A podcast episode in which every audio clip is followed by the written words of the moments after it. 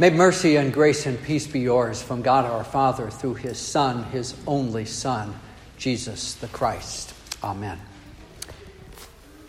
Verbs tell us what is done by or to someone or something. Nouns tell us who or what is doing the doing. Olympic athletes in Tokyo are swimming and diving, jumping and flipping, running and riding, throwing and rowing. And in this place, people are singing and praying and confessing. Newborns and toddlers, teenagers and adults come to the font to receive God's gifts. And sinners hungry and thirsty for righteousness come to the altar to receive a blessed meal. Many of you have heard me say, perhaps in a sermon or in a Bible study or in a, or in a good news group, that when we read or listen to Scripture, it's very important to ask who is the subject of the verb? So don't forget to keep wondering that about that in the next 10 or 12 minutes. But I do also want to change the sermon title that I wrote earlier last week and that's printed in your worship guide. Yes, there are a lot of verbs, but there are also some significant shapes in Ephesians chapter 3. May the Holy Spirit Give us attentive ears and expectant hearts to ponder this word of God about nine verbs and two shapes.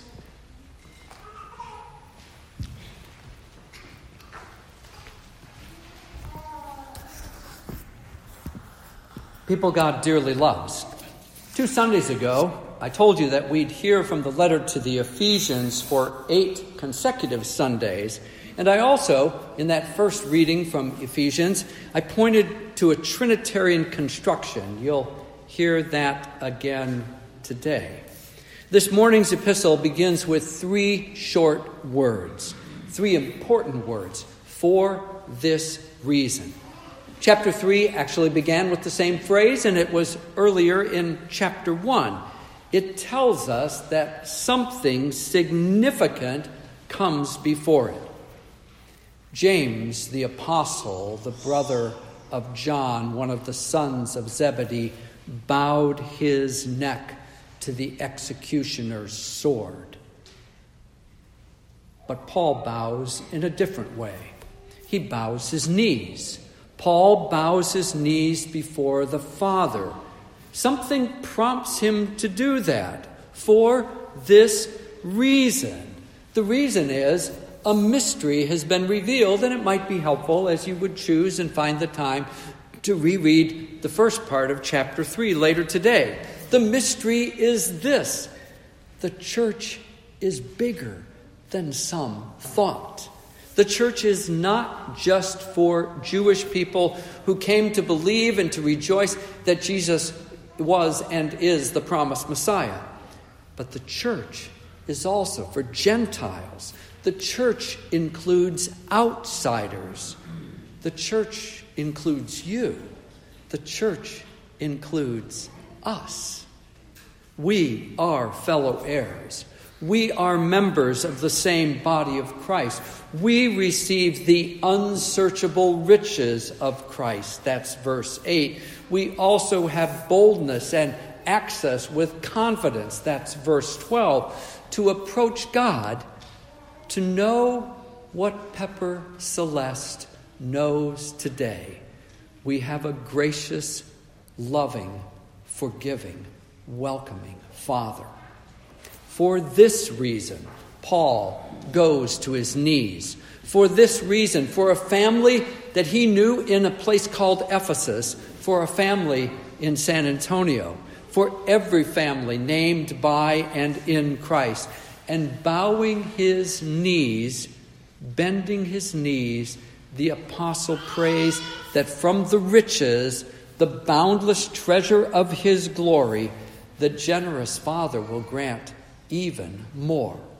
Paul's prayer for the first century church is still his prayer for the 21st century church. He asks the Father to grant strength with power, a beautiful redundancy the power is from the Holy Spirit.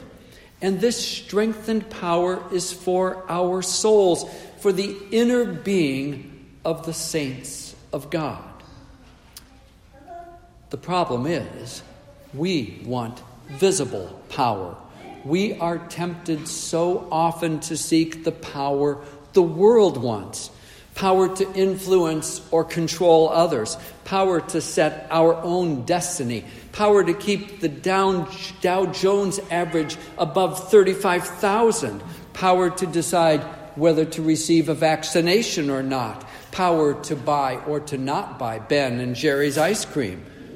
We're tempted to seek power that is both noticed and rewarded, power recognized with a gold or silver or bronze medal.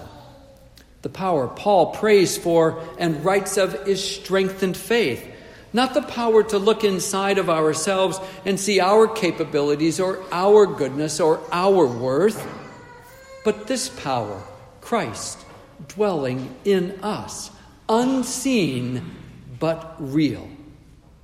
This is the blessing I prayed for with Yvonne Hartman at Methodist Stone Oak Hospital yesterday afternoon. I prayed that, though her body is weak, that her soul would be strengthened by the Spirit's power, that our Lord will continue to dwell in her heart through the faith given her by the simple water and the strong word of holy baptism. Paul bows, the Father grants, Christ dwells. But now the subject changes to reveal how Spirit breathed Scripture describes us. These words are to the Ephesian Christians, but also to the saints in every place and of every time, which means these words, verses 17 to 19, are also for us. That you, being rooted and grounded in love, may have strength to comprehend what is the breadth and length and height and depth of this love, and to know the love of Christ that surpasses knowledge, that you may be filled with all the fullness of God. We are to be rooted and grounded. We are to comprehend. We are to know. We are to be filled. Christians, we might say, are plants. For the seed of the gospel is scattered by the sower. The seed sprouts and grows, the plant becomes fruitful. But only as plants are rooted and grounded in the powerful, undeserved, seeking love of the Father. The Father who loved the world so much that he gave his only Son to live a perfect life and to die a perfect death.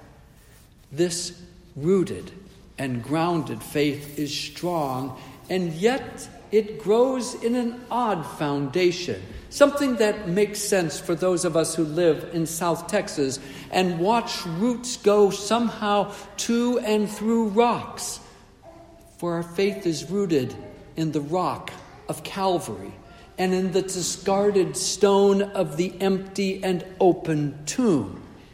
And this faith has strength to comprehend, to seize, to grasp the vast dimensions of Christ's love, so broad, so long, so high, so deep. There are nine verbs, but there are two shapes, and the first shape is a cruciform shape. It is, a song, it is what we will sing about in just about 15 minutes. How high the love of Christ. Can it be measured?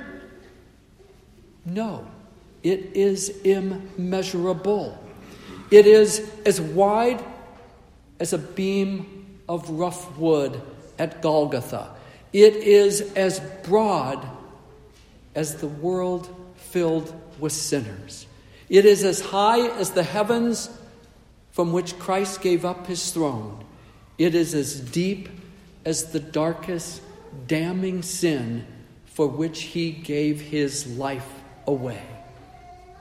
You hear this wide, broad, high, deep love when Jesus says to the paralyzed man in Capernaum, Son, your sins are forgiven you. And when he speaks through the prophet Nathan to broken and repentant David, we heard this in Bible study earlier, the Lord has put away your sin. And you can see this love in action. You see it through Christ's painful but willing death.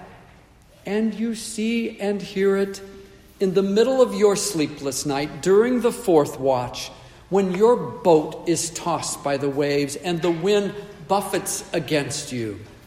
Then Jesus appears in his word and speaks, Take heart. It is I. Do not be afraid.